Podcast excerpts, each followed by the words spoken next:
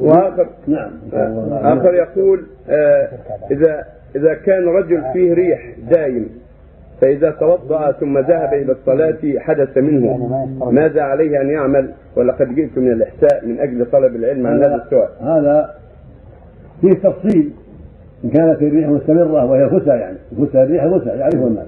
الفسى والضراط ما له صوت يسمى الضراط وما له لا صوت هذا يسمى الفسى ولما قال أبو هريرة رضي الله عنه وأرضاه النبي صلى الله عليه وسلم قال لا تقبل صلاة أحد من أحد حتى يتوضأ.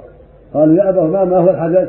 قال فساء والضرار. يعني هذا نوع من نوع من الحدث. والبول والغائط واكل لحم الإبل والنوم كل هذه أحداث. والمقصود إذا كان كانت الريح معه مستمرة هو مثل صاحب البول صاحب السلس يعني صلي على حسب الحال.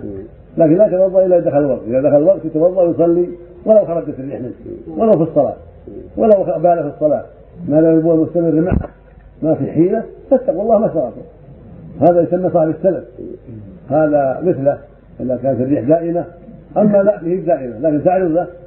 العرض في الصلاة فليمسك إن استطاع. فإن شق عليه يحدث ويخرج. صلي. يتوضأ ويصلي ولو في بيته إذا فات الصلاة. الحمد لله. يقول النبي صلى الله عليه وسلم لا صلاة بحضرة الطعام ولا وهو يدافعه الأخبثان. البول والغائط هكذا الريح. نوع ثالث إذا كانت تؤذيه ولا يستطيع معها الصلاة يخرجها يصلي في بيته يتوضأ يتوضأ ويصلي. أما إذا كانت إنما هي مستمرة معه دائمة معه يعني لا يستطيع السلام منها فهذا معذور.